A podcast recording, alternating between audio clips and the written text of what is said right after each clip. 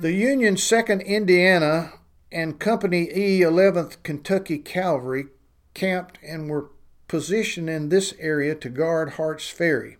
The entire Union cavalry force moved up to this location to support the infantry, but participated very little in the battle.